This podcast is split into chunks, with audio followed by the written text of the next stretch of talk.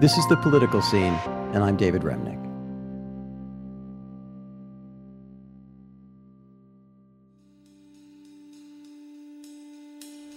I try not to be alarmist, but I feel like there's some sort of apocalypse that's awaiting around climate change.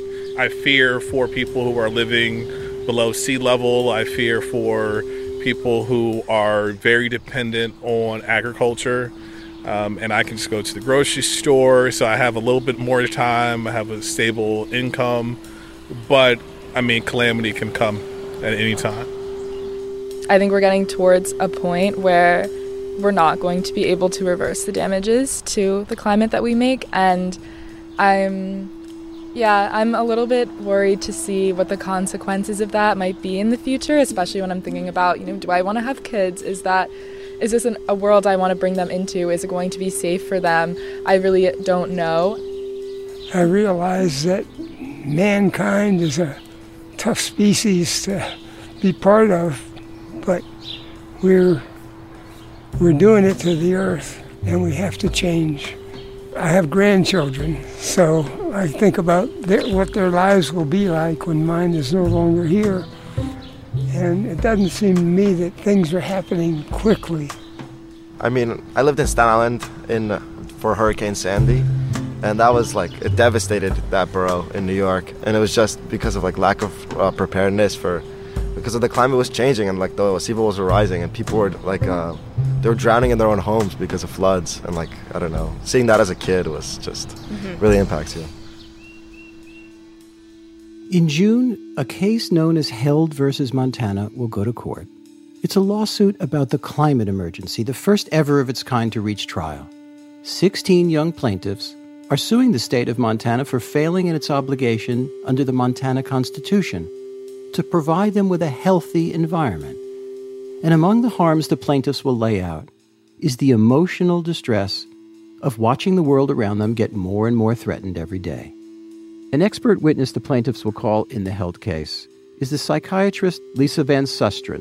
She's a co founder of the Climate Psychiatry Alliance, a network of mental health providers concerned with educating colleagues and the public about the climate crisis.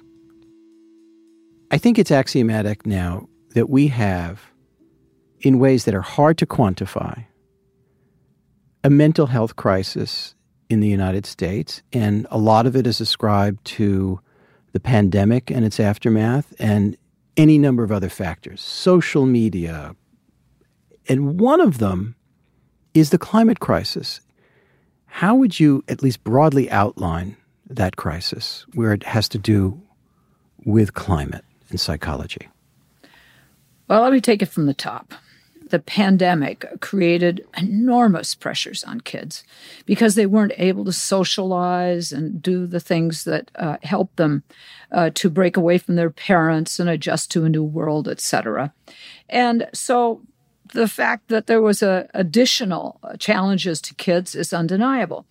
But for some reason, when it has come to understanding that kids are hearing scientists tell us that we are uh, looking at uh, extinction of species and maybe even of our own. And unless they're living in a cave, it's going to bother them. So, yeah, we have a very serious mental health crisis in kids. And yes, it is disproportionately on them because they will disproportionately feel the cumulative effect of climate instability. Is it possible to quantify the crisis, especially when it comes to climate? The answer, short answer, is no. Uh, anxiety exists uh, in the brain, and think of it as a big, dark, black pool.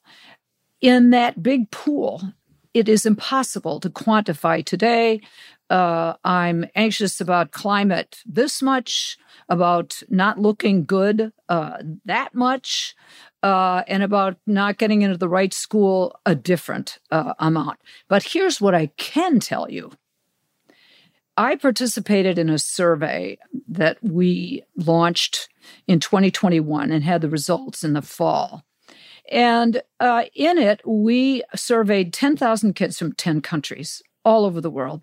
And here's what we found three quarters of the kids are worried about the future because of climate. Almost half of them say it affects their daily lives. More than half say they feel a sense of doom about the future. And here's what's interesting to somebody like me because I'm really focusing on policy. Two thirds of those kids lay the blame firmly at the feet of government. I grew up with a nuclear threat. I even was am, I'm probably the last generation of kids who scurried into a hallway or under desks. Under desk. What was that going to do for us? Well, the I desk was going to prevent you from nuclear annihilation, apparently. um, and so obviously this fed into our anxiety, and, uh, but it was kind of inchoate and rarely spoken of. How is this different?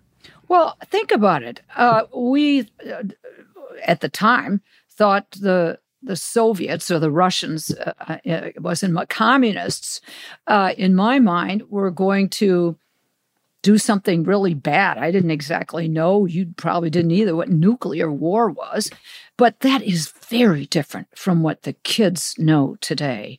If you're a kid today, you can see a fire, a flood, uh, a storm. Uh, you can uh, hear about homes and places that have been leveled. This is very is something that is extremely visual. They can understand at a very uh, grassroots level what this means. Nuclear war and a mushroom cloud. What is that? You see patients, right? Sure, I do, Sue. Yeah. And what do they tell you? What are you hearing directly from kids that you talk to? So I have spoken with young people extensively, but not as patients. And we need to recognize that we must not pathologize uh, climate distress. But uh, kids are talking about their anger, they're talking about their fear, they're talking about their despair, they're talking about feelings of abandonment, they are talking about betrayal. Uh, and they don't understand why the adults in the room are not taking more action. So let me just say one thing that is pretty characteristic that I have found, and in many of the most sensitive kids, is what I've dubbed pre traumatic stress, which is anticipation of future harms and has all the hallmarks of post traumatic stress, but it's in conjuring what will happen in the future. You said that we shouldn't pathologize climate distress. What do you mean by that? uh, not to think of it as a mental illness. Uh, If it was to be a mental illness, to uh, if you saw somebody on on the tracks and the train was coming, uh, to be alarmed and scream at the person to get off the tracks. Well, that's the what you're saying is a logical response to a, an imminent It- it's threat. it's more than logical. It's a survival strategy. Mhm. Um, I uh, started a group called the Climate Aware Therapists uh, because I got so many calls from people who were non-functional. And that's when you can begin to talk about it as an entity that should be recognized within my professional groups as uh, becoming a mental, uh, maybe illness is too strong a term, but a condition How that is prevalent is that? Uh, climate distress uh, itself, I believe we're all anxious now, whether we know it or not, whether we like it or not, whether we admit it or not. But when it reaches the level of uh, a person who is no longer functional, I can't tell you the numbers, but I certainly have heard them anecdotally. Um, do you experience it yourself? Climate, oh my climate God. anxiety? Are you kidding? Uh, I and I try to keep it. This is the big quandary. How much of it do I show my family? It, like they don't know. Um, and I've laughed and said very openly, I I could open a pharmacy with all of the medications I've had my colleagues uh, prescribe for me to address uh, my climate anxiety. So we've been talking about young people. What you're saying is that people who are in middle age or older obviously feel a climate anxiety. Oh. And how is it? How does it differ for them? Well, first of all, the kids are more attuned to it because they're not the problem. We're, you know, a little bit old dogs, new tricks. Plus, we're used to a high carbon lifestyle and we're not so ready to give it up. So we deny, we disavow, and all the rest. But uh, as for our anxiety, for those of us I know, um, I think one critical key issue is that many of us uh, feel more empowered than kids do. There's something that I can do. I can reach out to legislatures, the new climate chief in Massachusetts. There's a lot I can talk to you. There's mm-hmm. a lot I can do. The kids basically, um, you know, they can gather their voices, but they're not empowered, and that helplessness is is the worst. What do you do, and what do your colleagues do with young people who are feeling overwhelmed by climate anxiety? What are, what are, how do you help them cope? You can tell them a political fairy tale. No, of course you can't. Uh, and they won't listen to it. Uh, so the the remedies, there's a standard remedy, and that is depending upon the age of the child. I once had a patient whose kid thought that Charlie, their dog, was going to die because of extinction of the species. And so, you know, if it's a little kid like that, you say, oh gosh, you know, no, Charlie's safe, etc. but, um, you know, a 10 year old is different from a teenager. Uh, it might be for a younger child, you'll say, well, let's uh, have, let's make a garden so that we can grow our own vegetables. That will help the planet.